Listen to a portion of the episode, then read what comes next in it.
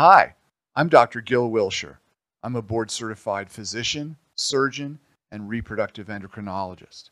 Welcome to my series of podcasts where we discuss medical matters that matter to you.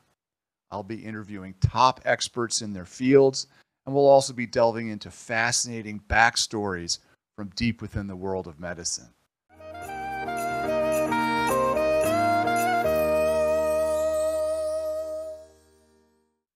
This is Doctor Wilshire, and welcome to the Doctor Gil Show. This is a show where we talk about medical matters that matter to you. Our guest today is Doctor Marianne Misiewicz. Marianne, welcome to the show. Well, thank you for having me. Marianne is a podiatrist, a D P M, and we're going to talk about feet and foot health today. That's right. Now, we have so, a lot of ground to cover today. We have a lot of ground to cover. I love it. Now, I'm very interested in uh, foot medicine, and I'll, I'll, I'll tell you why. When I was a child, I was diagnosed with flat feet. I had painful feet, and I was always getting special shoes and whatnot to help me. And then it turns out my best friend, maybe my best friend in the world, um, his name is Lance Malkin. He is a pedorthotist.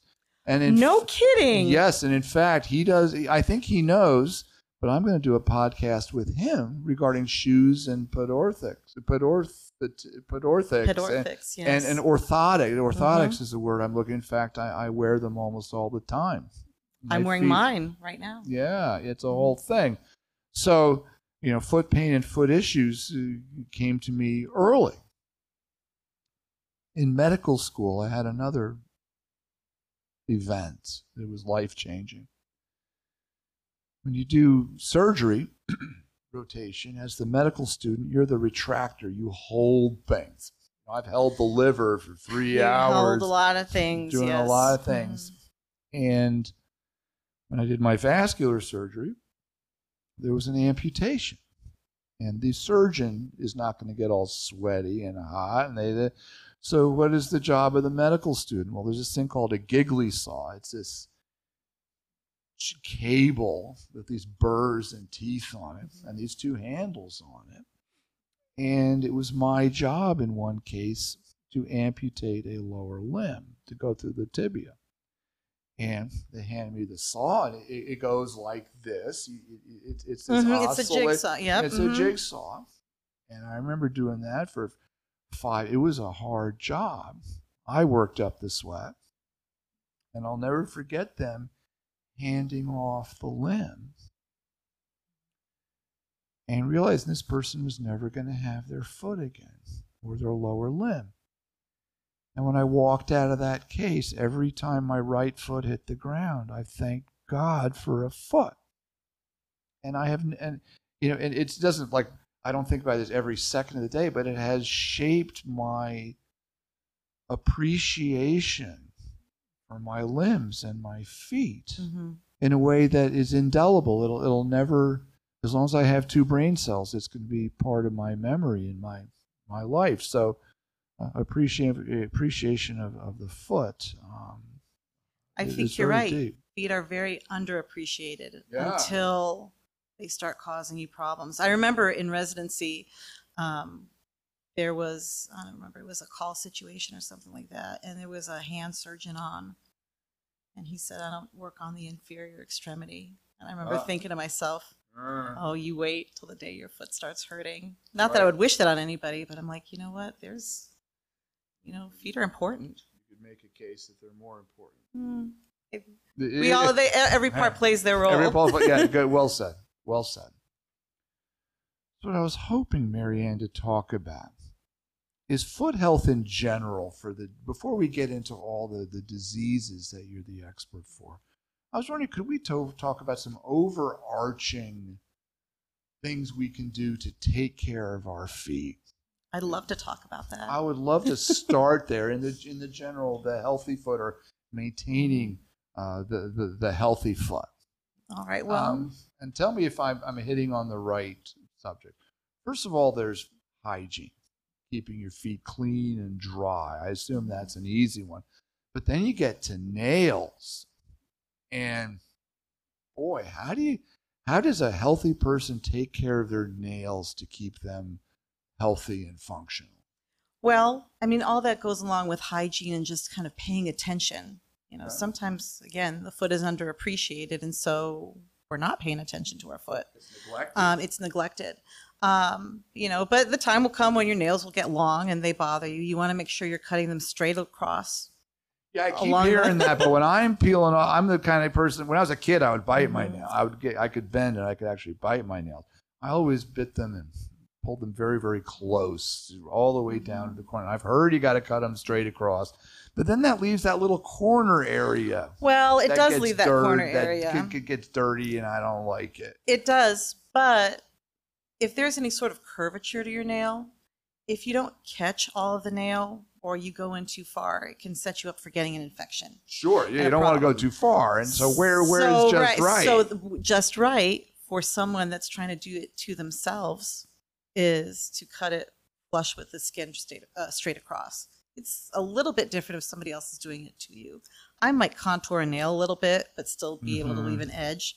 It's difficult, even for a flexible person, to get down there and cut it without having a problem or and creating a secondary problem. See, and get close enough to see, here, right, exactly. Nail, you know, like I, used I to. sit or stand at a patient's foot, so it's right there. Right there. In my face, and so I can see very clearly what's going on. It's harder for me to do that to myself, and right. I, as I'm getting older, I'm less flexible. I'm, right. you know, trying to hover over a toilet or or do something. I'm like, did I get it? Did I not get it? You know? Right, right. So, can you make any blanket statements about pedicures? Obviously, these are these are professional people. They're doing it all day. Yes, they're right down there. They have the tools and whatnot. It, Is getting a pedicure. I've never had one. I know some women get them all the time. Is there anything, a blanket statement you can make? Are are they generally good or generally harmful? A bad idea, a good idea? Depends on the salon. What do you think? Um, in, I'm not one that goes for pedicures myself. However, there are a lot of reputable professionals that are trained well, and they understand what they can do and what they can't do. Um, and so in general, I don't see, and particularly in the population that I treat now, I don't see a lot of problems coming back. But even when I was in my private practice, I I didn't see a lot of problems from pedicures. I did see them. If you're diabetic, I would probably stay away from having anyone other than a foot expert work on your on your feet, either a nail-trained nurse or or a podiatrist. Um, and the same thing goes if somebody's got some vascular disease or they can't really feel their feet well.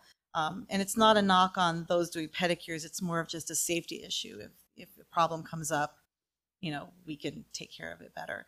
Um, you know, the um, I think most licensed professionals are probably safe. You know, you want to listen to word of mouth, you know, and think, you know, these people don't you know, do a good job or they don't do a good job. You know, your sure. friends will tell you, you know, all about that.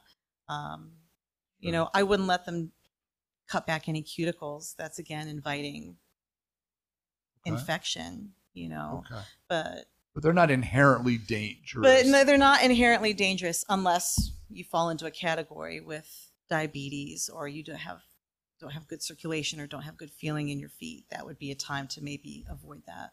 Now that you mentioned circulation, obviously a shoe that's way too tight, or a woman obviously in these horrible high heels where they're up here, has got to be painful and whatnot. But do you have any other suggestions for maximizing like the circulation of your foot when it comes to footwear or sandals or something like that? So as far as uh, wearing footgear and choosing footgear, you really want to make good choices, reasonable choices most of the time.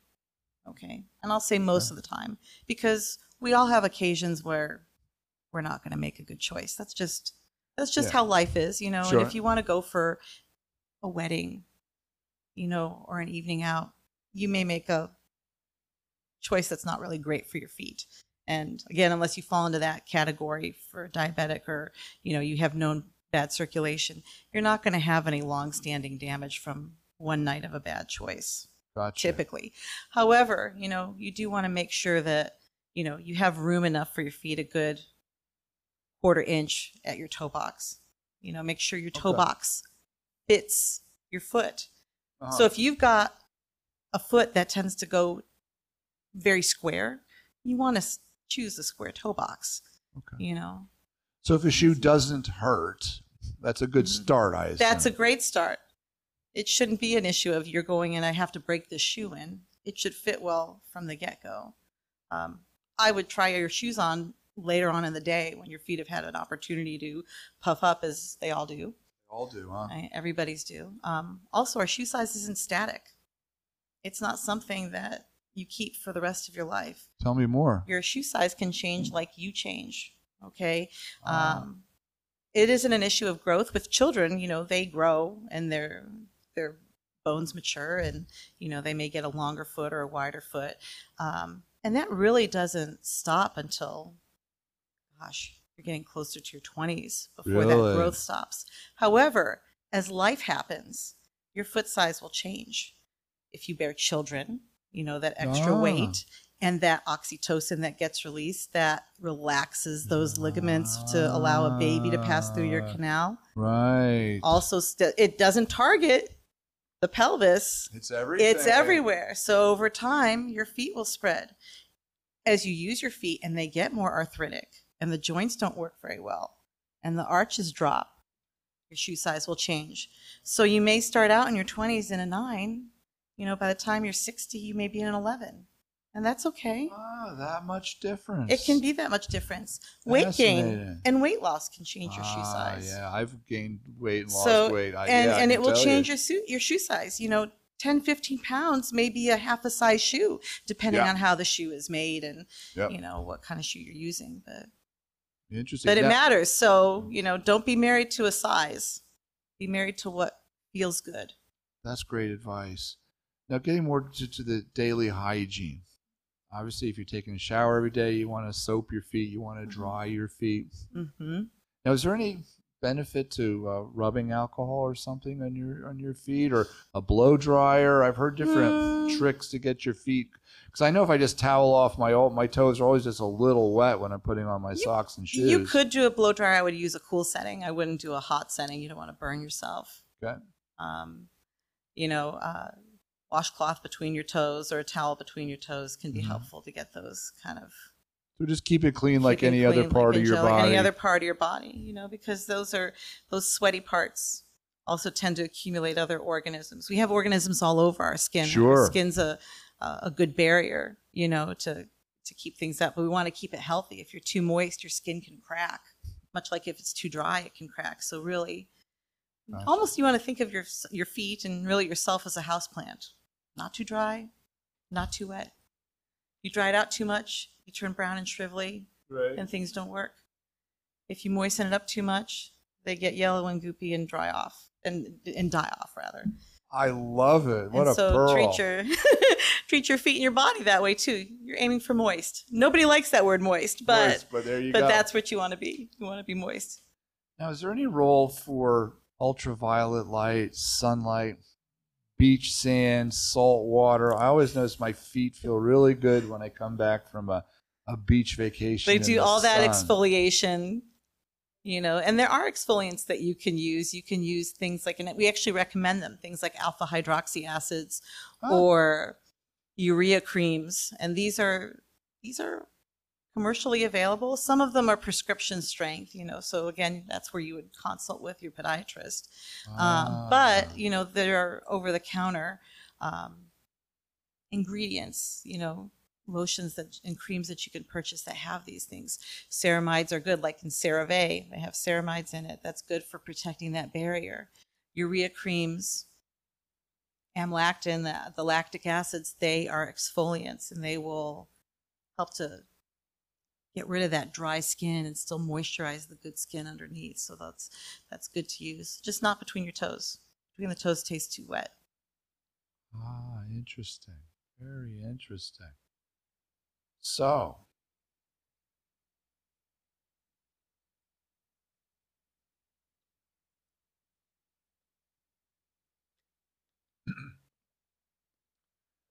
So, Marianne, you, we talked about shoes. Obviously, you want them comfortable, fit your feet.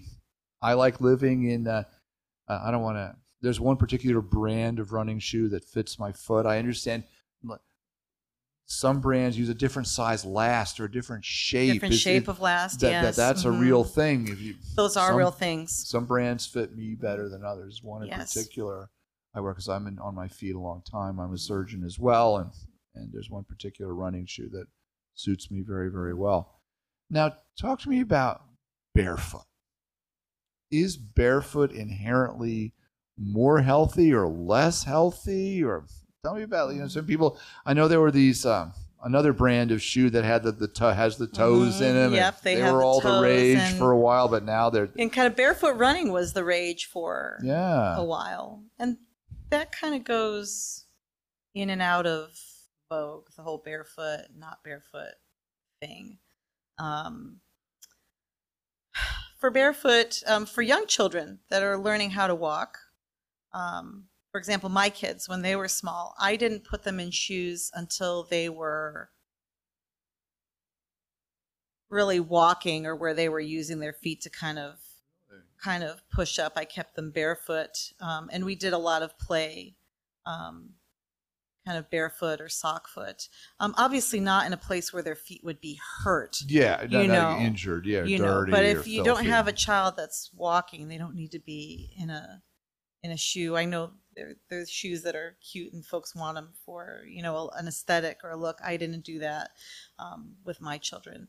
Um, and, and their muscles, you know, their feet are not developed. And so they, you know, you're using those muscles. They need to grip. They don't need to be gripping yeah. a shoe. They need to be gripping, gripping the ground. Little monkey um, feet. Nothing wrong with that. That's right. But um, for grownups, um, you know, it kind of depends. You know, there's circumstances when barefoot is okay and other circumstances where it's not, and it could be dangerous, you know. So it's not it's not like, gee, when you get home from work, you need to take your shoes off, or you're on, when you're on vacation, you should be barefoot or anything. No, like I that. do. I, I do. Me personally, okay. I'd say I do come home. I we try not to wear the same shoes in the house because it tracks in in dirt. But sure. I don't function well without some sort of support, so I typically don't go barefoot. Even at the pool, I'm walking in a sandal to the. to the edge of the water and then getting in gotcha. um, because my feet won't tolerate that for very long. I'll hurt, and I don't want to hurt. I have things I want to do. Um, but I don't mind getting out of the shoes and letting my feet breathe. Right. You know, I don't keep socks on them all the time. You know, I try to sleep barefoot. Yeah, I do. Although, I mean, if your feet are cold and that helps you to sleep, socks are fine. Yeah. We do use them. We yeah. do tell patients to wear socks sometimes if we are trying to treat a skin issue.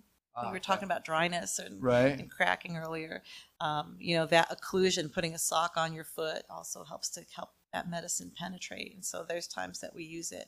Um, if you have a circulatory diabetic complication, you don't want to do that, you know. Um, if your feet don't hurt and you don't have any of those things and you want to be barefoot in the house, have fun. Have fun.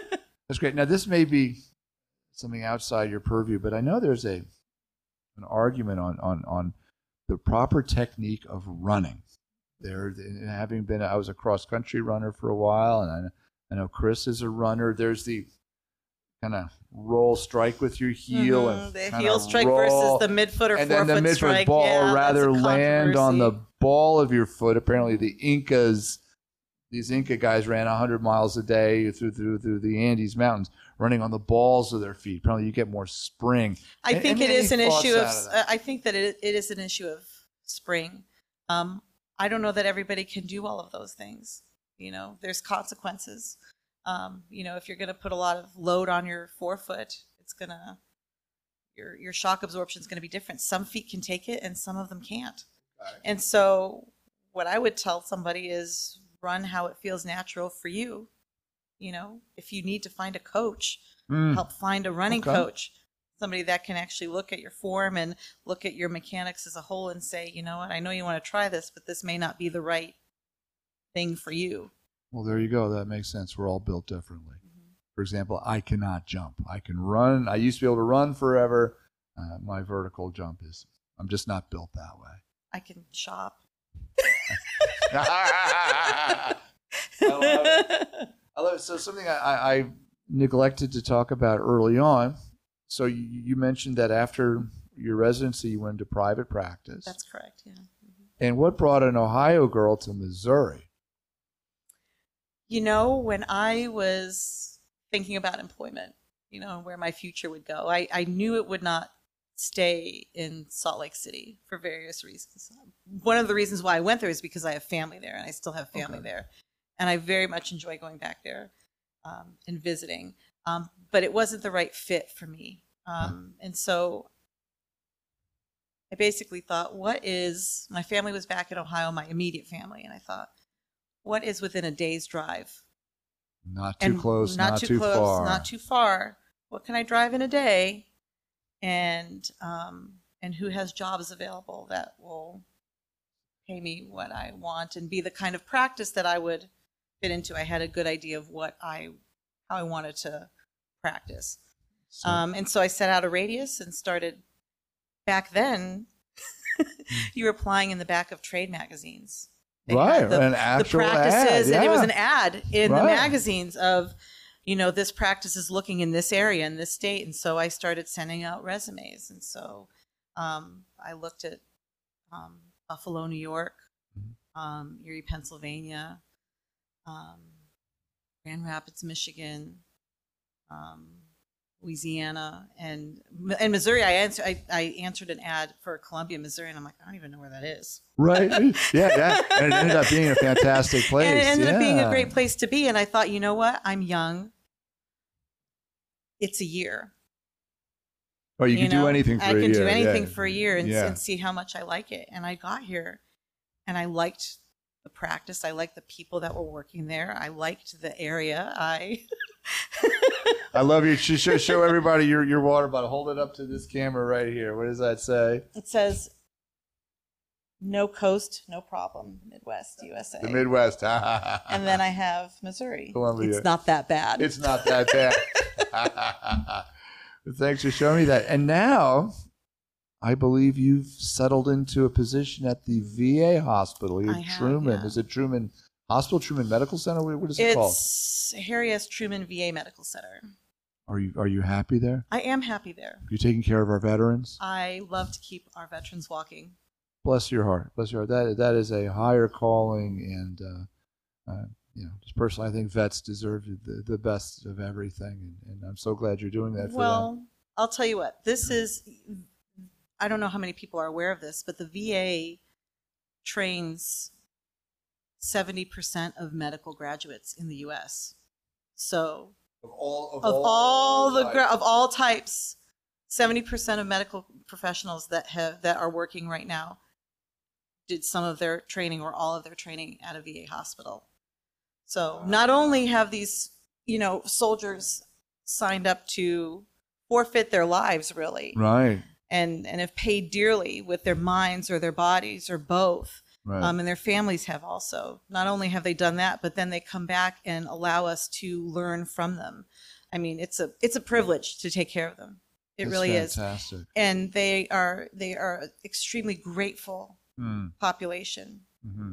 You know, for as many complaints as we hear here and there, we don't really hear them about our hospital. And there are some things to complain about. We can always do better. Right. You know, but um, in general, my veterans are really happy to be there, and they're a joy to treat. That's you know, wonderful. They really are. And I and I did it, it there was a it, it was a point in my life where I had to make some decisions, you know, professionally and and time-wise to spend time with my family, and this was going to be a better fit. I had worked at the V A part-time the entire time while I was in private practice. Um, and so it when a position came up, it was just a it natural, was a natural thing. A I natural thing. I do have some skin in the game though. I do have a son on active duty. And so uh. It's more than just feeling like I want to give back to the veterans. You know, I have one, so. Good for you. Good for you. That's a nice segue into from moving from healthy feet and hygiene to the various problems for which mm-hmm. you need a, a, a doctor. Mm-hmm. So, so I, I think you, you were thoughtful enough to prepare some uh, uh, some notes. As I'd I'd asked you, I'd asked you, what are the top ten things or. Mm-hmm. things that you treat. So maybe we could start with with the, mm-hmm. the common conditions that you treat, and we could learn learn about them. Yeah, let's start with kind of the common things in general, and then maybe we can talk about my the unique things to the population that I treat right now. Perfect, perfect. So, because they do have applications in non-veteran worlds also. Sure. Yeah. So, top ten diagnosis for podiatry. Uh-huh. They're not really ranked. This isn't going to be like David Letterman. So, quick list here. So, nail fungus and associated nail problems. This brings a lot of people in. That and plantar fasciitis. Those are my top two. I mean, if you were, if I were to have a scheduled day of thirty, thirty-five in private practice, that would be sixty to seventy percent. So let's talk about nails and nail fungus. I mean, you see the ads on T V. I mean, if there's all these ads on T V, it's got to be a big problem. Mm-hmm. I won't say who I know in my life, but I, I, I, I know one or two people who have this issue. It is a very, very common issue. So what very is common. the so? How does? Let, let me guess. You know, you've got a, a, a nail fungus problem when your nails start to turn brown, right? Maybe. And do they peel up a little bit? So how, what are the signs, uh, the signs to somebody to tell them, hey, I might have a, a nail fungus? Well, there will be, the nail will change. There'll okay. be discoloration. So, and, you know, depending on how much pigment in your skin, that coloration may look different. Depending on the organism, that pigmentation may look different. Some, so black folks might have different colors than white folks, and a, possibly, than a pale, yeah, uh-huh, a pale yeah. blonde might have different colors. It, it may look, di- yeah, it may look different. We have to pay attention to to skin tone. Interesting. You do. Um, it may be white. It could be brown. It could be black. It could be green. It could be yellow. And a combination of any of those things. Um, and that's to say, you you said, how do you know by looking at it? You don't. You can't tell that it's fungus or not without taking a sample of it and doing some testing on it. So what would you do? Take a would you scrape underneath it or to culture? How how would you so, get a sample? Cu- well, culture is one way of doing it. That's what that's my kind of method of choice, because it also gives you an organism. When you do ah. a culture on something, you know, you get a report back from a laboratory. It doesn't just tell you that this organism is present. They tell you what it is. And when you ah. know what it is, sometimes that might change how you approach it, you know, or you have a better way of knowing, you know, this this so particular organism may not respond to treatment. And so there's so not just one fungus. It's no. a world of fungi. It's a world of fungi and molds and yeasts and things. Oh, my goodness. I never knew that. And sometimes that. it's not any of those things. Sometimes it's that the nail was damaged. And that's just it. You know, you're. And, and. And you need a professional to be able to assess that. To assess this. that, right. So, ah. you know, there's a lot of, you know, kind of self-assessment, and, and there's value in that. But, you know, sometimes folks assume that it's a fungus, or, you know, they think they have a fungus and they think they treated it. Well, maybe it was just nail damage, or, you know, maybe they didn't have a fungus, or maybe the fungus is still there. It's just not as pronounced as it was. So. All right. So let's say a, a person, a vet or, or any person said, gee, there's something different about my nail. They go to a podiatrist such as you. What, what are you, how are you going to diet? What are you going to do when well, you see this person? What can they expect? What can they expect? Well, we're going to take a look, first of all. And okay. so, you know, like I said, I can't diagnose fungus, but I can make a good guess of this probably needs to be cultured. And so back to your other question, you can do a culture, you can do a stain on that, that and tissue. And look at it under the microscope And look at it right under a microscope. Then. I don't, because that's not my bag. I will send it to a lab and, and do that. And we have a lab in-house. But, you know, some of our dermatology colleagues, they will go ahead and take the sample and stain themselves. Uh, st- not themselves, but right, stain right, the right. sample themselves. Right, right, right, right. Um, you know, um, I don't have time to do that. So I will sa- I will take a sample. And so it's a near painless procedure. Okay. So we take a piece of the nail, and you need to get what's underneath the nail out of yeah. there. So you take, you kind of take the top off a little bit, make sure you've got some of the gunk. Debris. Is debris, that's it. nice. Debris. It's better than and gunk. Yeah. Subungual debris is how it Love will be it. documented. Subungual debris. Subungual debris. Sub meaning under. The ungual, word of the day is ungual, subungual. Subungual. Ungual meaning nail. And so you want some of that stuff that's that's growing underneath there. And that's the stuff that's rich in organisms, and that will. So you get a result in about a week or two, or what does that take? Um, Our lab, typically it's four weeks ah. um, because they remember they're doing a, a culture on it. So they have to, once they get enough growth, um, they will uh, they will do tests to that to kind of try to identify the organism. As an aside, you asked me uh-huh. earlier yeah. about how I got involved in going to podiatry and that yeah. podiatrist that I shadowed right. um, back in Alliance, Ohio. Um, one of the things that I did for my senior culminating research project was I collected samples of toenails from the office and I tried to grow them myself in the lab. And you would think that that would be a simple thing, and actually it is not. Fungus is extraordinarily fussy. Mm. It's a very fussy organism. It is ever present and difficult to kill off, but to flourish, it needs a very, very specific environment. Specific environment. And underneath your toes, in your skin folds, yeah. those dark, warm, damp places that aren't yeah. quite body temperature, like core temperature, right. like paradise for it. And it will yeah. flourish. It's a biofilm. It's a lab, got, yeah. yeah. A lab, a lab is environment is difficult to create that. So. So it can take a little while to get results. So it takes a little while to get, and it tends to be slow growing. So you could have a fungal infection that may start, and it may be months before you're aware that you had it. Which is why folks, you know, a female patient or you know anyone that wants to wear polish, you know they may go and get their nails painted ah. somewhere and not take, let it just wear off, and then suddenly they look down and they're like, holy crap, there's a weird brown streak under my nail. What happened? You know, and this may have happened, you know, weeks, months before, but it's so slow growing that you don't you don't gotcha. Really see it. No, that's not a, you're reminding me of medical school. I remember talking about to, culturing tuberculosis. Who take three we did not do that in my right, school. Right, right. The days of old, we had slant augers and stuff. It would take like three or four months mm-hmm. to grow a tuberculosis. Yeah, because it's a, yeah, because it's a spore. Yeah, it's a spore, and it, it, it's not in its normal place. So, oh, yeah. so let's say, see this person, you diagnose them with this mm-hmm. fungus. Let's say it's a run of what would be the most common organism. What's a run of the mill, everyday garden variety fungus? Trichophyton rubrum. Trichophyton rubrum. Mm-hmm. So it's and a epidermal floccosum. Epidermal floccosum. Epidermal floccosum.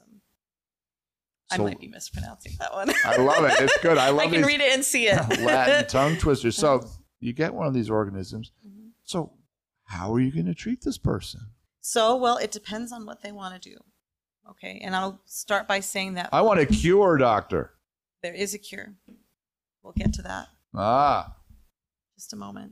So tell me, what are my options, so doctor? So options, options to treat nail fungus. One option is benign neglect. You're probably not going to die of a nail fungus, and it's really slow growing. With good hygiene, you can keep it contained. Okay. So will, some, will it spread to all the toes? Is it usually one toe, or is it a, a few of be, them? It can be. Sometimes it's one nail. Sometimes it can spread over time to other nails. Okay. It just kind of depends. It may be on one foot, one hand, or one digit. It may be on all of them, and depends on the environment that the foot is in.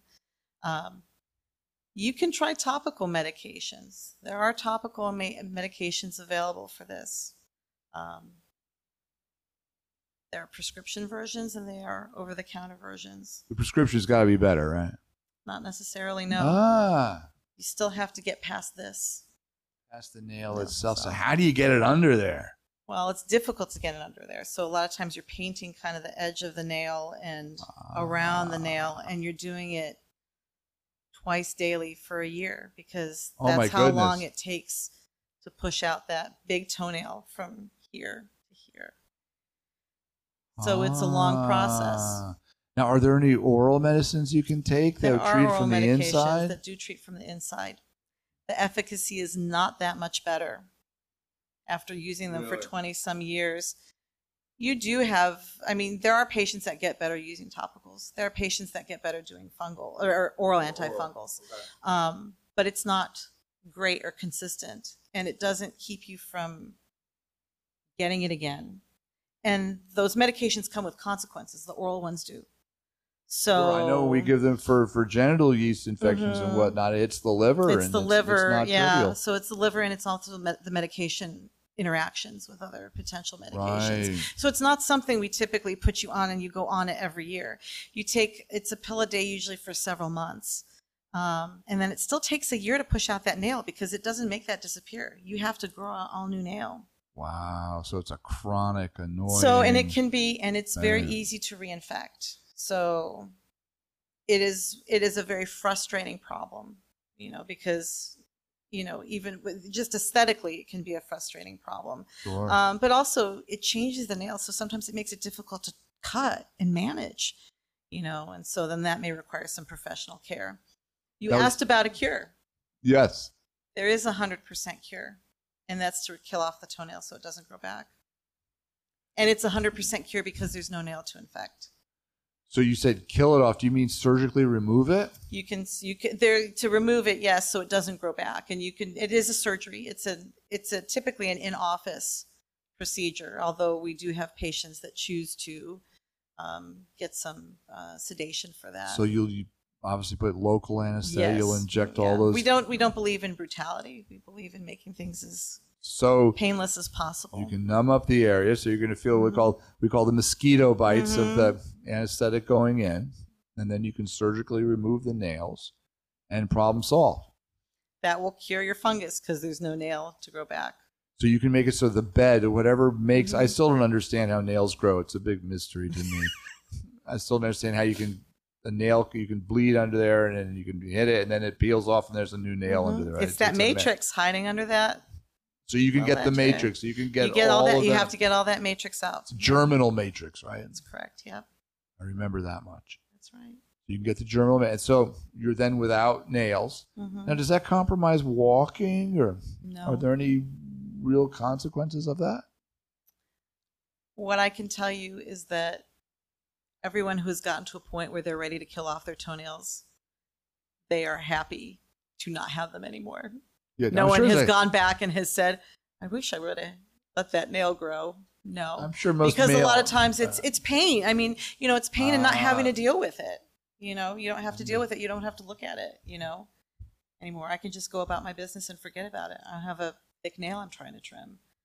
You know, this is just interfering with my wearing my shoes and creating problems. And so I'm I'm done dealing with it. Yes. Now, yeah. we don't do it like we used to do it, you know, back fifty years ago, one hundred years ago, to we didn't take out matrices. We didn't do matrixectomies. We did a distal cymes amputation. What is a distal cymes amputation, please? It is much like declawing a cat. What they do is ah. you take off the digit at the first joint. Oh. So that could affect your walking a little bit. So that could affect your walking. I did have a patient, this is twenty years ago, and, and the patient was elderly at the time. And, you know, I had asked because that patient came in for some problem and they had had, I mean, clearly they had a distal cymes amputation. I asked, you know, what, what that was about. And they're like, oh, the patient was small, young. Went in for an ingrown toenail surgery, came out missing a digit, didn't know about it, was mad for the next eighty years. Just one. They just did it to the, one yeah, job. One. Yeah, they didn't do all ten. They didn't do all ten of them, but that's how they treated the ingrown nail was due to distal cymes. Oh, my goodness. Yeah. Oh, my goodness. We don't do that anymore. Not for that. We do it in some cases, but not for, uh, typically not for an ingrown. So there is hope. If one has this, there are topical things you can paint on. If mm-hmm. you're and if you're fastidious, you do it twice a day, and, mm-hmm.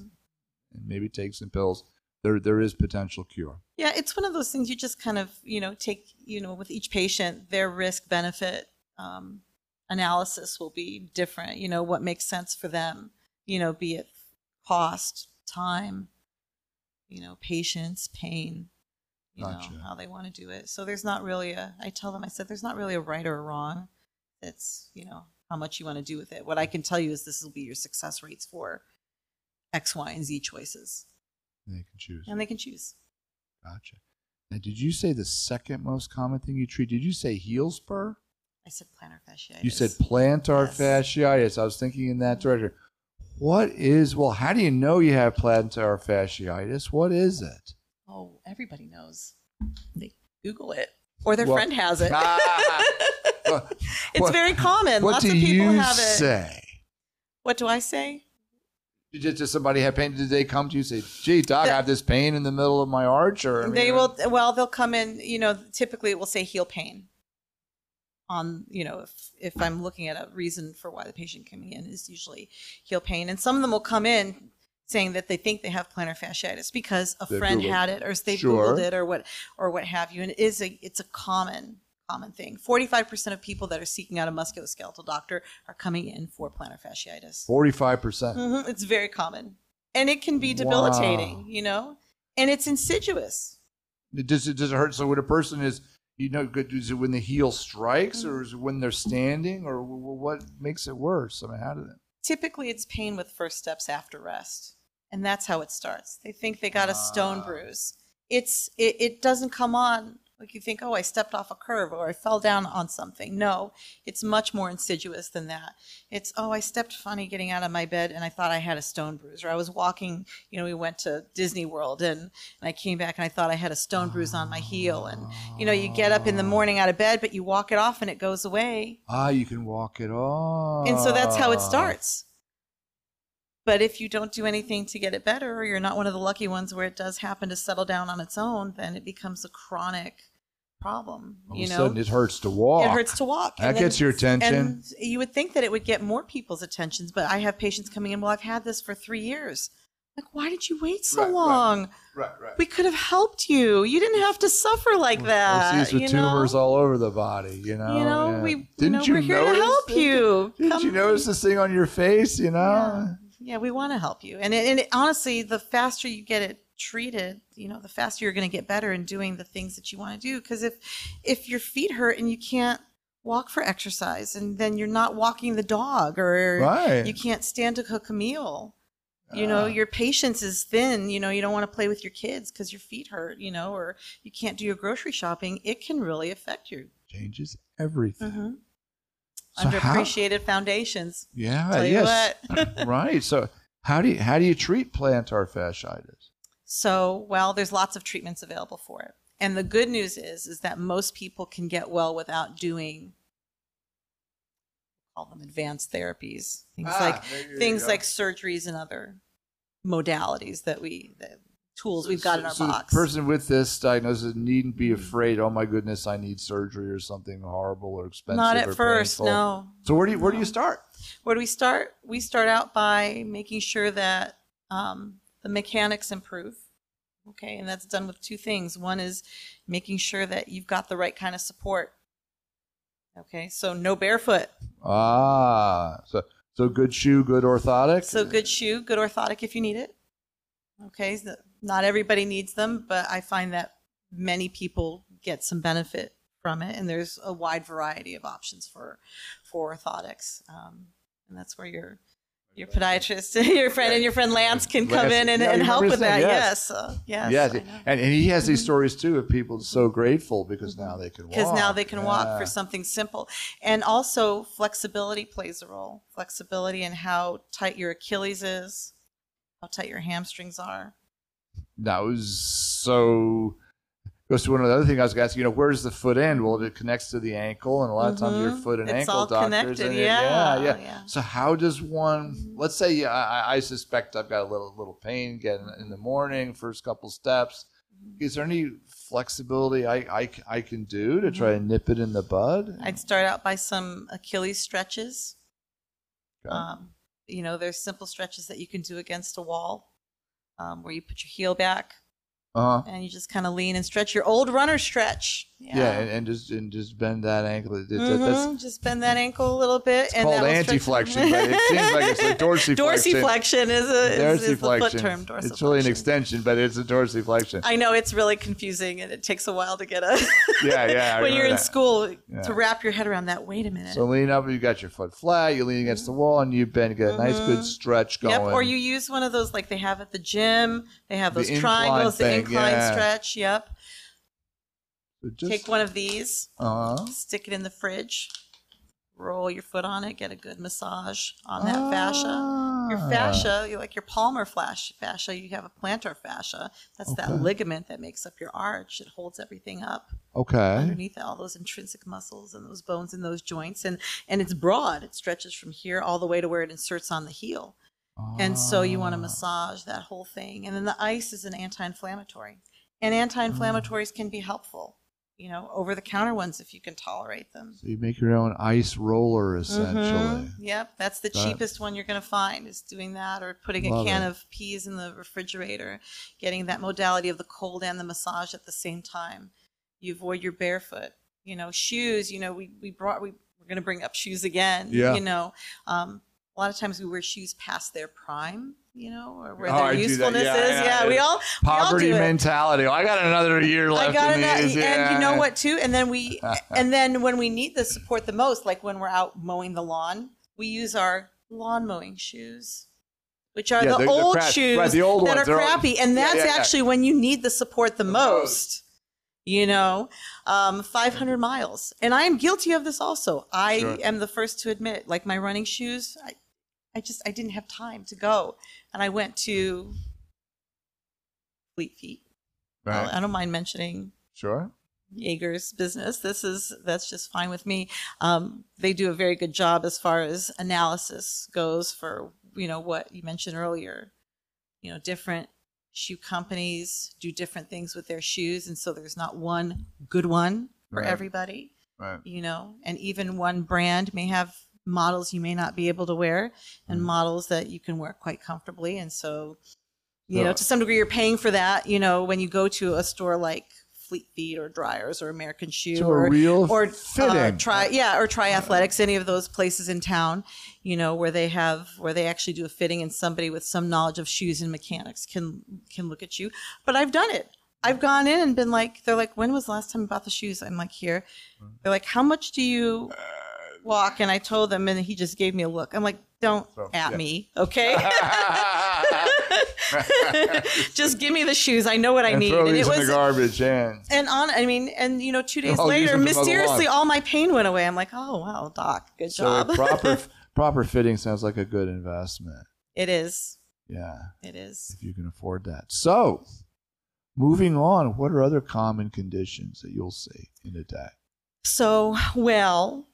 There's my current day and then the things that I saw before. So if we're talking general population, we see a lot of things like bunions, hammer toes, foot deformity. What is a bunion and what is a hammer toe? I got them on my whiteboard here. They were coming up. So bunions and hammer toes, they're basically they're, they're, uh, they're deformities of the, of the toes. Your hammer toes um, happen when your toes start to curl. Okay. Like that. And they can curl at any joint. So sometimes they curl at just one. Sometimes they curl at other ones. Sometimes oh, they sublux. So they look like that. a little hammer. That's the hammer. Yeah. Mm-hmm. There'll be one little one stuck in there. Yes. Like that. Yeah. You know, and sometimes they go side to side. Kind of and funny things. shape. Yeah. Mm-hmm. Is there anything you could do just to kind of push them back? Or do you, is that a surgery? Is that a podiatric surgery? To fix it, it's a surgery. Okay. Um, you know, our bones aren't malleable like we are when we're kids. And so um, you're trying to treat a a skeletal problem. Sure. You're not gonna you're not gonna splint that. You'd have to be very diligent about splinting for hours and hours and days and days without end. And that's not really practical for So you can you anybody. do that? Is that an outpatient surgery? Yes. You could fix it if you do a hammer toe, and then how long are you mm-hmm. babying that foot, or do you have to wear a special cast? Yeah, well, um, it just kind of depends thing? on the it depends on the surgery and how involved the fix is, because different operations, you know, if you have just a little flexible joint that's coming down, that recovery is a lot faster than somebody who has, you know, a long bone here and things that are crossed over, and you know, they're requiring a lot of pinning and things. Those folks may spend, you know, four to eight weeks. You know, in a surgical shoe and not comfortable. Toes, toes are also tricky. They're the farthest body, farthest body part away from the heart. Uh-huh. We are on them, mm. and so we have gravity pulling things down. When you surgerize something right. or you injure something, there's a greater metabolic demand, and so that creates this cascade of inflammatory markers and cytokines and things to help the body heal, and that all floods and that sits and that sends fluid and stuff down there. Mm. So toes take a long time to recover. Um, so, I mean, you can swell for some time after surgery. And really, I mean, it's really, I tell folks, you know, you may be up and doing your things, you know, relatively quickly. In a couple months, it's like, you know, you're, you're much more into the life that you knew before. But really to feel recovered uh. and like, this is my foot, it takes, it can take a year. You know. Yeah, they told me my shoulder when they put it was mm-hmm. six weeks. No, it was a year. It's a, it's a year before them. you it's feel yourself. Yeah. Yeah, yeah, yeah, yeah. Yeah, now six weeks after surgery, you probably felt a whole heck of a lot better than the first week. Um, but, you know, there's still there's still recovery and remodeling that your body does. What What's a bunion? I know it's a lumpy, bumpy thing, but what what what, what is a bunion? We tend to be prone to lumps and bumps and things. A bunion yeah. is when that first metatarsal that's...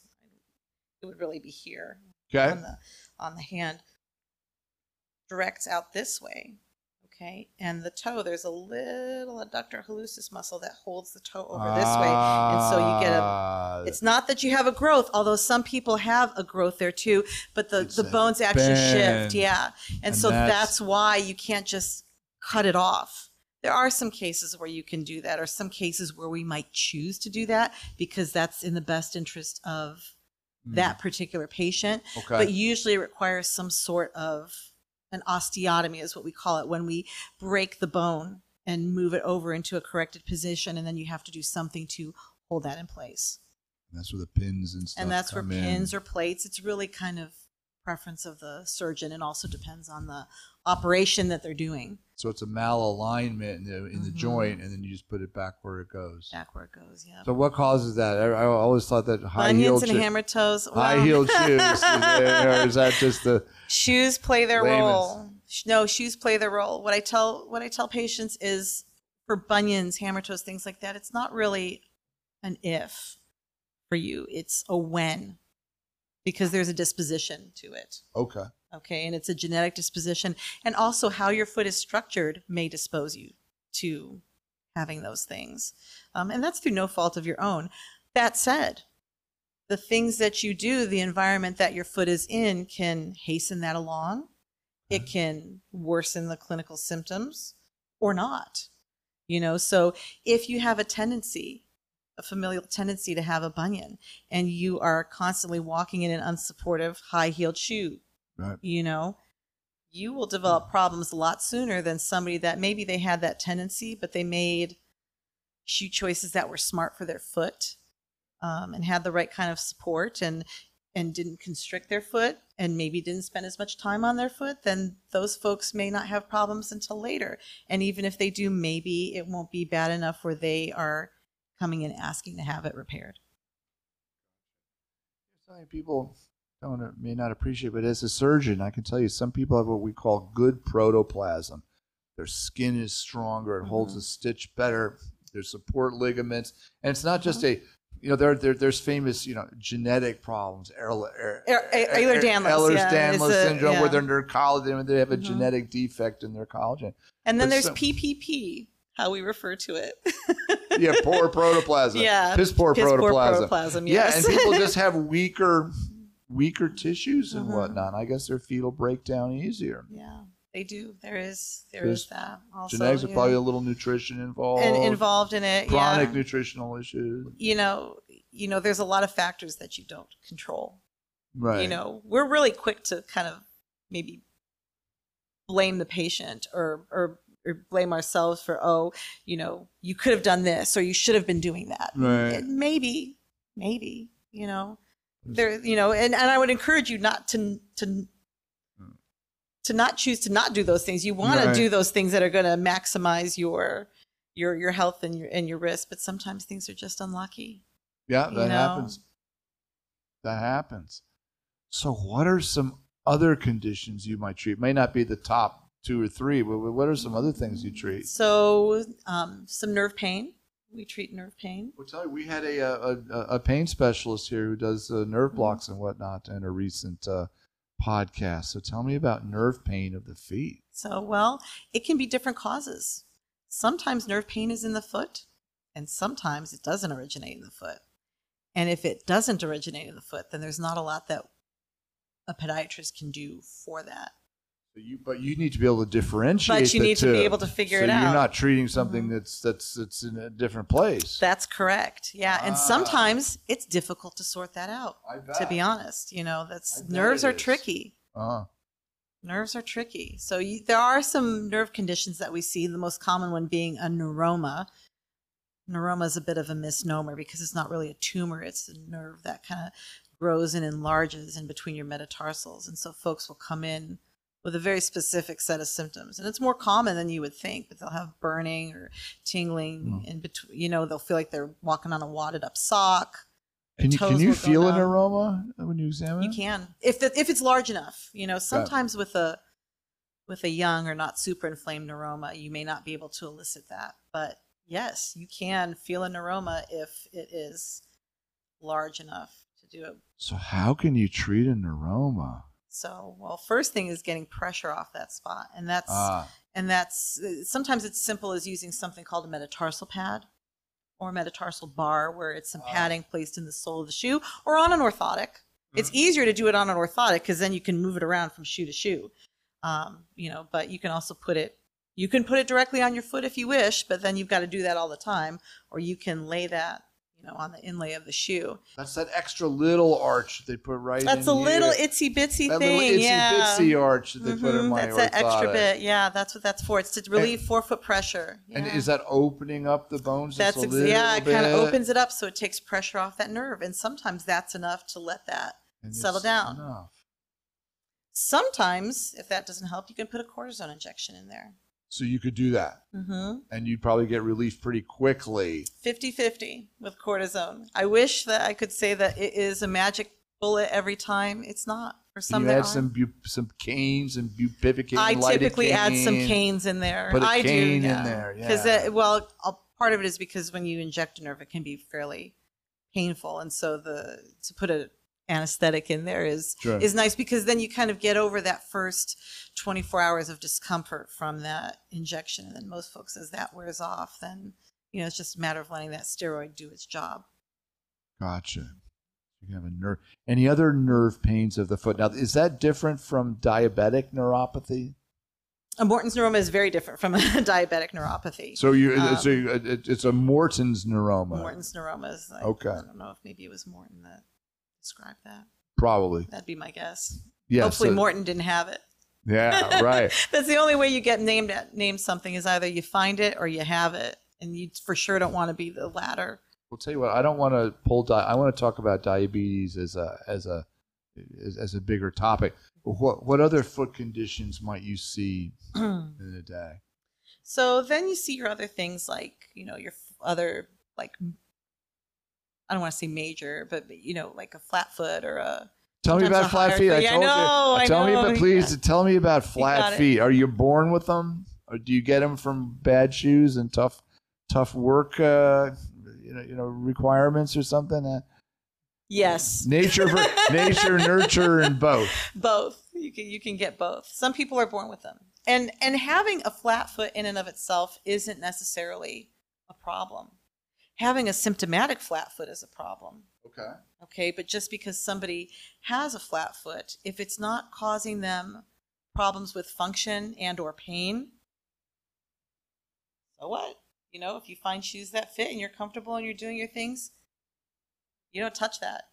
It's just a natural variant. It's just a variant, yep. Okay. It's a spectrum. All right. So if you think of think of feet, you can have a flat as a pancake on one end, right. and you can have a high arch foot that you could shoot a bullet through the hole between wow. the toes and the and the heel. Now, is that they equally bad too? Can you have too much arch? Oh yeah, you can, ah. and it can, and we see that. I mean, some of it's hereditary, and some of it we see with neurological conditions.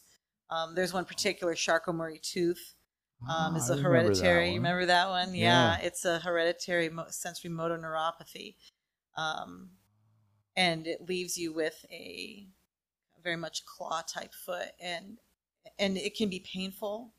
It doesn't move very well or hold you up very well, and then you also run the risk of breaking down and getting sores on your feet too. Um, there's too much pressure on the, there's too on much the pressure spots. on the okay. hot spots. Yeah, okay. And those hot spots can be a problem. So a symptomatic flat foot, then I'm probably treating it right by wearing my prescription orthotics. That's, yeah, that, the yeah, that would and, be a start. And and I mean, is it uh, you know, is it you know, a kid came out and, you know, are they having trouble running and functioning? You might treat that child differently than you may treat an adult that, you know, sometimes, you know, it's the matter of my arches fell over time, you know, because that, that, that they can. And they can, yeah. And and most of us lose our arch as we get older just because uh, we have weight changes. Our joints may become lax or more arthritic. We get pregnant. Talking, we get pregnant, yeah. Yeah. Yeah, so those things happen, um, but you can also have an injury or where a tendon will tear, you know, and you will lose your arch. And that thing, typically you have to. Um, can you put that back those. together? You can. You can fix that. Together. I I personally don't do that procedure, but yes, yes, there it are can podiatrists be done. One that can, can be do done. that. Mm-hmm. Yes, they can be done, and you would want to have that done if it gets to that point. Gotcha. Um, 'cause, and and it's not always as simple as just repairing the tendon. It's, it, a lot of times will also involve some other um, work to the to the bones and the joints to make sure that it stays in that place. So those kinds of reconstructions are are fairly major operations. Not Sounds major in the sense that they take a long time, um, and they can be complicated because if they're done wrong, you know, you have consequences of that. You know, where you may not function very well afterwards, and also that amount of work takes a long time to heal. So it's really I mean, you're really going to feel a year of healing with something wow. like that. So, so let's talk about some of the maybe less common things. Maybe the in, in medicine we call them zebras. And where does that come from? It comes from you're, you're taught in, in, in school that common things are common, mm-hmm. and when you hear right. hoofbeats, you hear you hoofbeats. Know, you should you think hear it, horses. It better, it better be a horse. And then all of a sudden it comes around the bend, there's the zebra. There's zebra like, yeah. Yeah, that's, yeah. That's, so that's where the term zebra comes from. And for. zebras aren't very common. And some, and you don't want to be looking for zebras all the time because most of the time they are horses. Right. But you want to be aware that there are zebras because sometimes you do see some zebras and you it just kind of blows your mind. Um, the the zebra that I see the most... Um, two zebras, really. One zebra that I see is um, uh, things like a syndactyly. Where you Synta- is that an extra toe? Is that an extra toe? well, the synda- well, you can have, no, no. You, you can have kind of well, there's all kinds of dactylies. You can have supernumerary digits. Okay. Which I have a good case about that one. That one was a that one was a zebra that I saw. Um, you can have Um, macrodactyly, where you have one very large digit. You have microdactylies, where you have little bitty digits. You can have short. This one's really common on the fourth. Actually, you would see that more than you would think. The fourth metatarsal sometimes will be congenitally short, and so you'll have this toe ah. that's sitting down here, and all the rest of the toes are up here. I'll be damned. Um, that's a brachymetatarsia. So sometimes brachymetatarsia. You see, mm-hmm. you see the syndactyly is the fused toes. That's what syndactyly. Mm-hmm. I, I see that in between these toes. It's usually it's a lot of times the second and the third. I have a little bit of syndactyly on my second and third because second it can happen in degrees. Two. Yep, uh-huh. right. It can happen in degrees. Some people just I just have it a little bit, so it yes, looks a little bit means different. Together. Yeah, it means together toes. Um, but some people have them completely fused, and I see a couple of those a year. Huh. You know, where I'm like, oh, that's really interesting, and you know, the you know, maybe elderlies, but you know, that's it's not a surprise, and if it's not painful, then you know, you, you kind of leave it because you can, you know, in children, you can take you them can apart, them. you can separate them. There have been times that I have actually syndactylized digits where I have put them together on purpose, kind of like a um, like what is it, a buddy splint? Kind of like a permanent buddy splint. Um, oh. And I've and I've done that. You, typically, that's done on the fourth and fifth toes if somebody has a very painful interdigital corn, which is basically like a callus that forms on the on the foot, you know, um, but we call oh. them corns when they happen on their toes. And that's okay. like an old English corn was like something hard or whatever. And that's where that term comes from.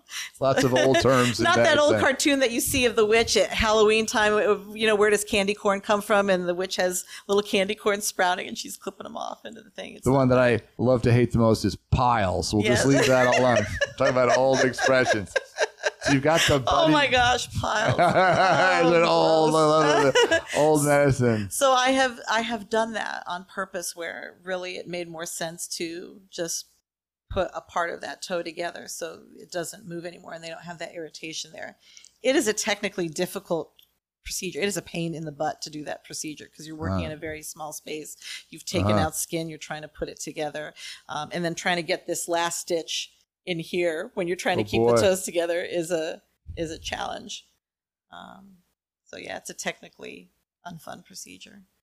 So um, tell me some other uh, other zebra, less common conditions. So the you less might common treat. ones that we might treat, and, and and I say treat really treat may not be the right word for it because we we I, we evaluate it and then we go and send them off. Is cancer? Ah, uh, you can get cancers of your foot. Mm-hmm. You can.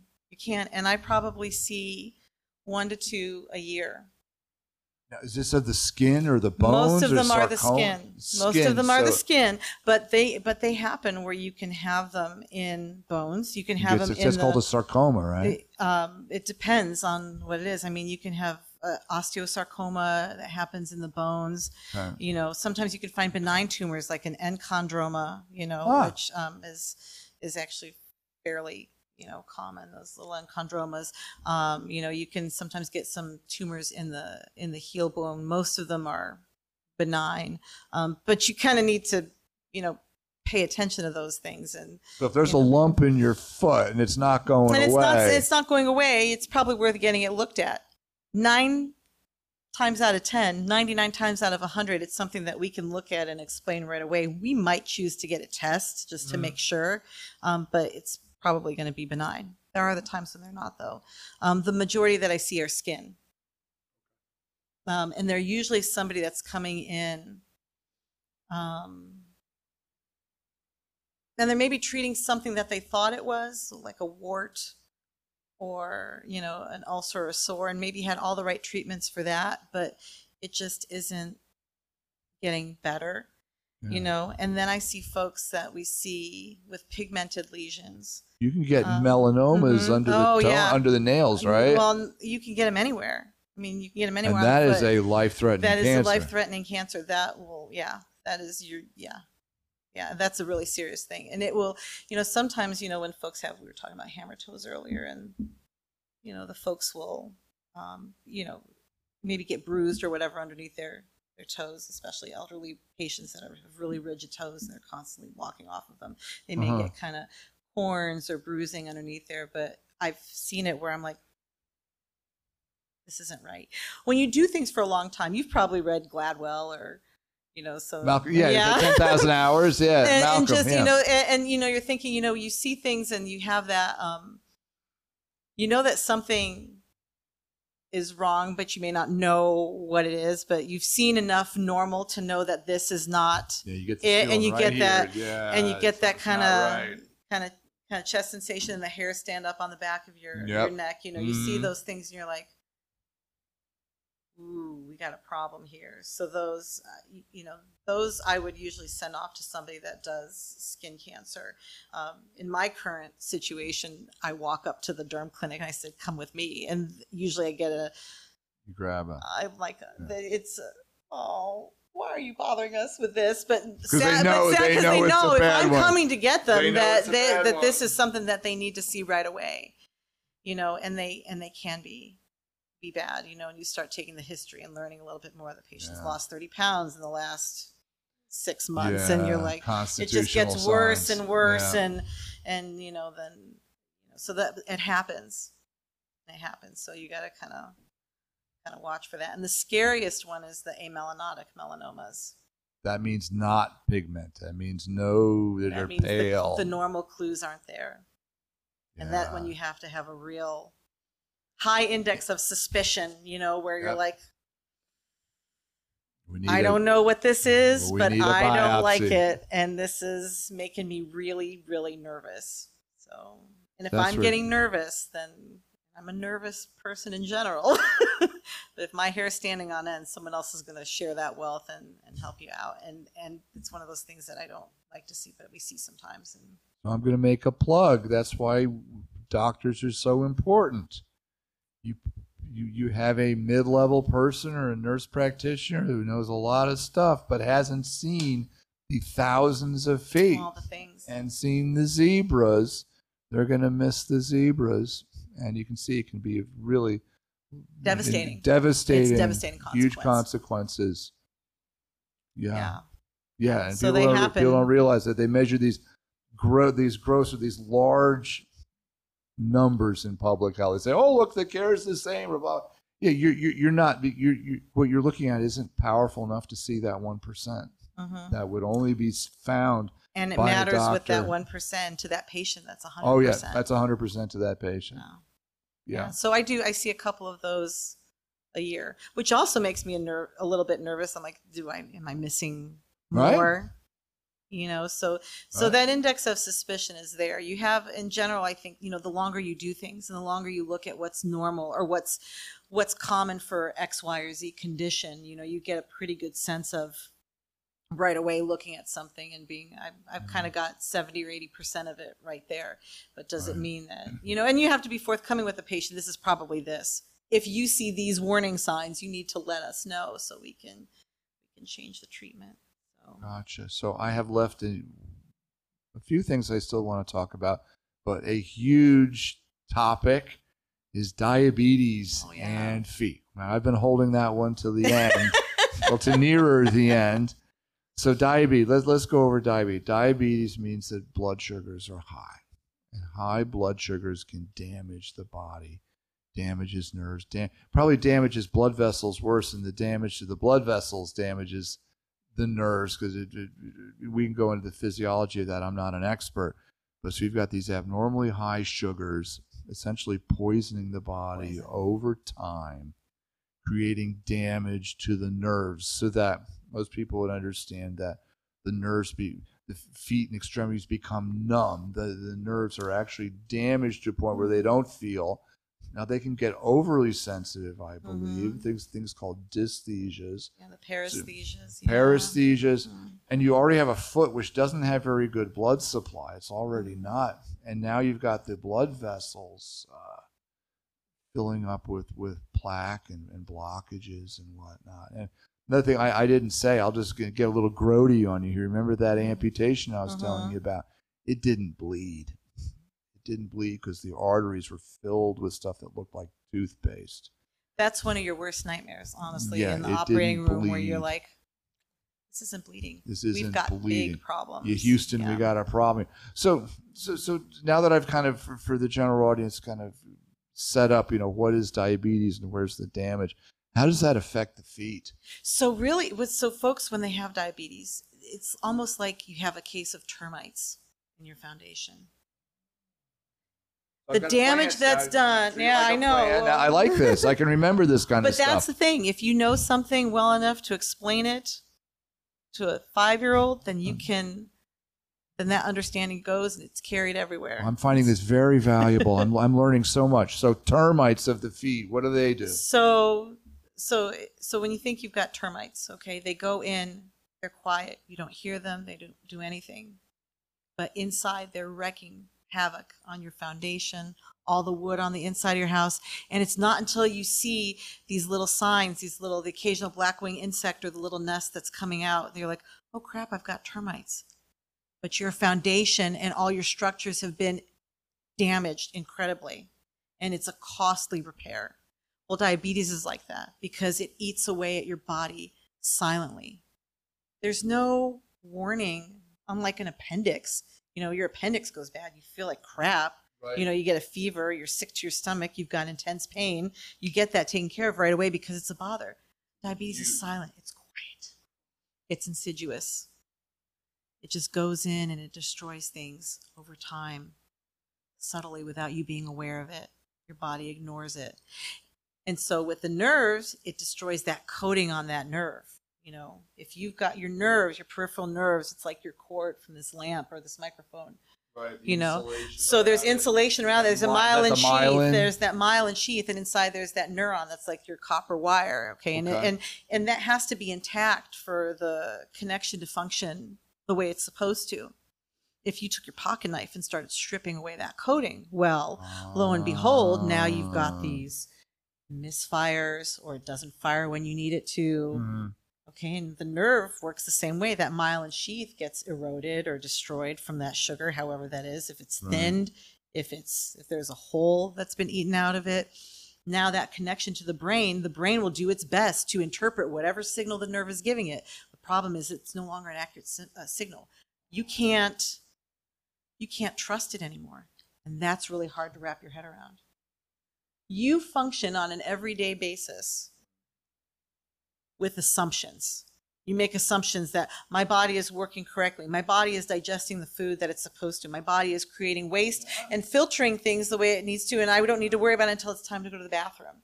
You know, when my body needs nutrition or thirst, I'm going to feel it and I will know. You know, I take for granted that I'm going to hear something or see something, or that this functions normally. It's all autonomic. And now...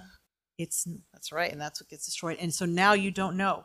You don't have any feeling in your foot.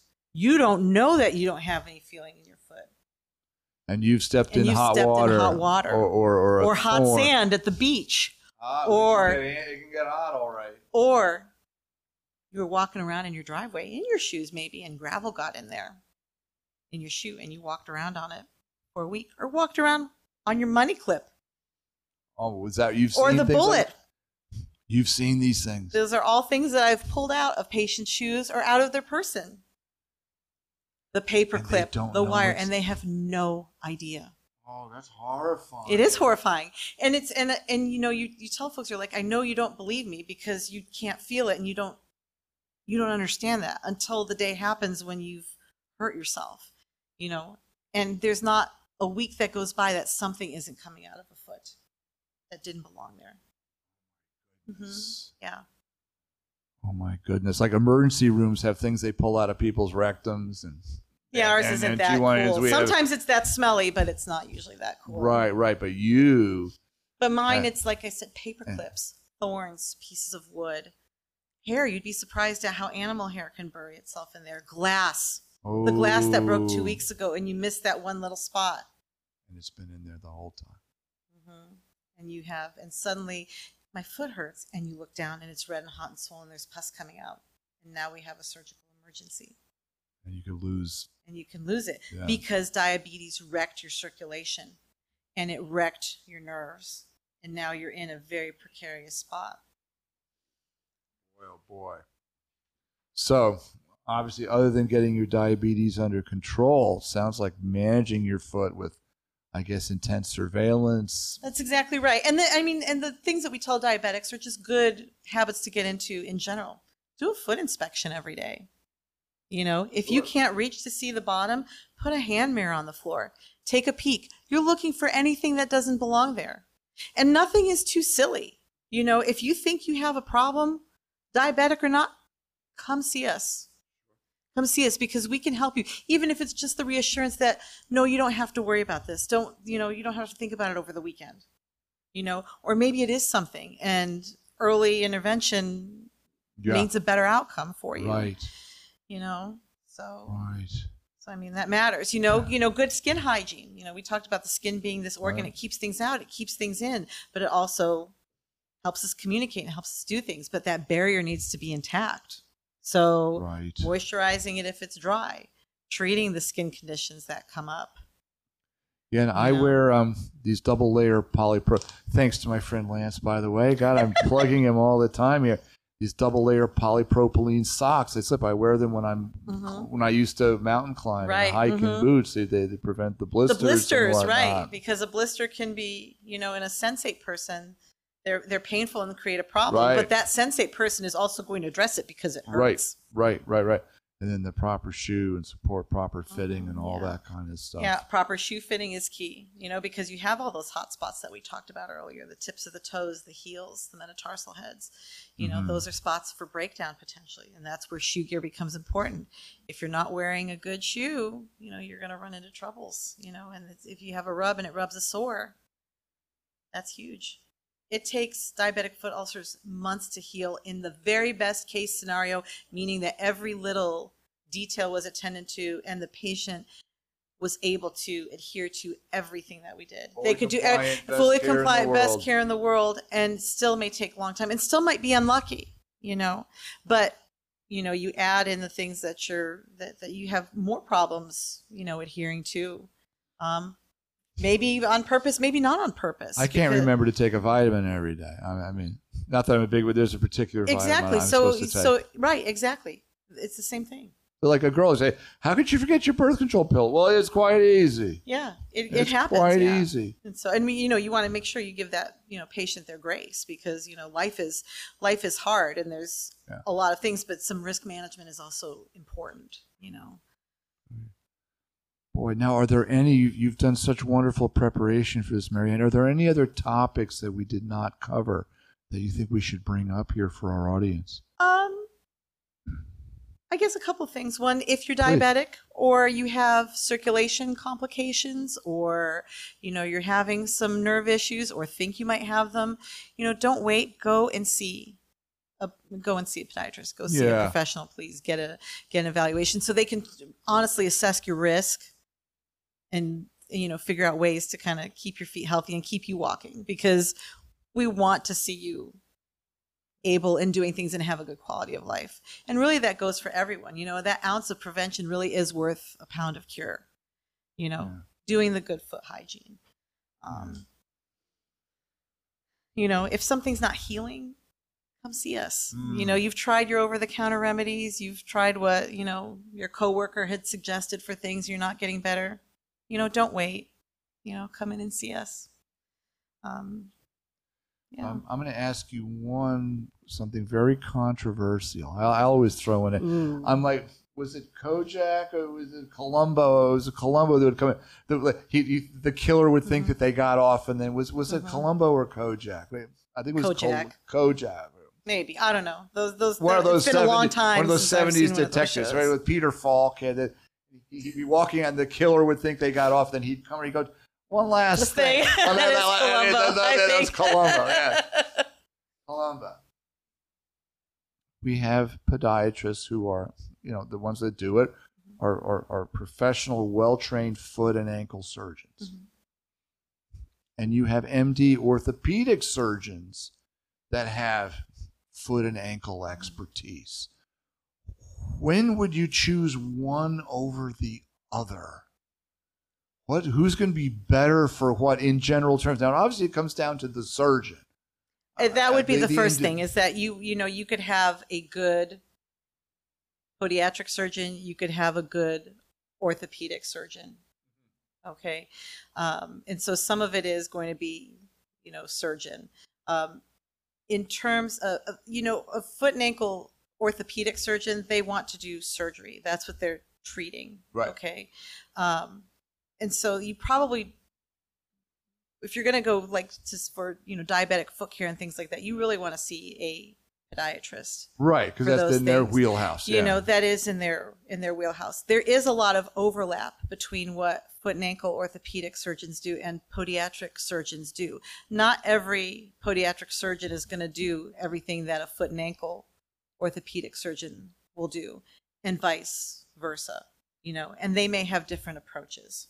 Right. I um, assume like the big joint work, I know there's artificial joints and mm-hmm. stuff and which, which, ankle fusions. Which podiatrists do. It, like I said, it depends on the area. If your area doesn't have, you know, either one of those, then, you know, you're kind of at the mercy of whoever is, is right. close to you. Here we have both. So it's yeah. true, like with anything in medicine, you don't be afraid to get second, second opinions. opinions. That's right. And anyone worth their salt will not be worried about you going to see a second opinion. Yes. And if you're going to have a major operation like that, it's not going to hurt to have another set of eyes to look at you. Yeah, you know? I, I, I do make one stipulation because I, I encourage people to get second opinions. but I encourage you not to get a second opinion from an idiot, because it makes it worse. It makes it worse. It, and in fact, I have trusted colleagues that I would send people to. I ask people, I'm not going to send you to somebody who's going to rubber stamp what I'm saying, but there's right. people I trust mm-hmm. for a good second opinion. That's correct, yes. Yeah, there are some folks that I would opinion, the opinion is, oh, not, is not worth it, yes. Because then we got to dig out that hole and then try mm-hmm. to get a, a And I would also, don't opinion. Get your second or third opinions from Doctor Google either. Yeah. You don't know what you don't know. You know, and so while I think, you know, the internet can be a useful tool, sure. sometimes we don't know where we're getting that information. So what I tell patients, make sure you check with a healthcare professional that you trust when you're getting medical information on the internet, you know, yeah. and also go to a source of information that is a trustworthy rubber stamp source, yeah. Yeah. whether that is A P M A, you know, American College of Reproductive Endocrinologists, whoever that is, you know, Mayo right. Clinic, you know, your hospital website, right. those kinds of places, as opposed to the YouTube video of Joe Schmo doing a, right. a, a right. video of you know, nail treatment. Nail treatment, yeah. Right, I got you. Yeah, I'm, I tell people, read all you want. Just don't mm-hmm. believe in everything until you check with us. That's right. Yep. That's right. Good. Well, Marianne, what a what a... educational discussion uh, we've had. I have learned a ton. Well, thank you for having me. I wasn't uh, sure that I would be able to teach you anything. Oh, you've taught me a bunch, and you've confirmed what I already know. You're a fantastic physician, wonderful healthcare provider, and I think Columbia, and especially our vets at Truman V A, are just just so lucky to have you. So, well, thank you. You're a wonderful resource, and what a pleasure to have you as a colleague and as a friend. Thank you. Thank yes. you for coming today. Appreciate it. Pleasure. Thank you.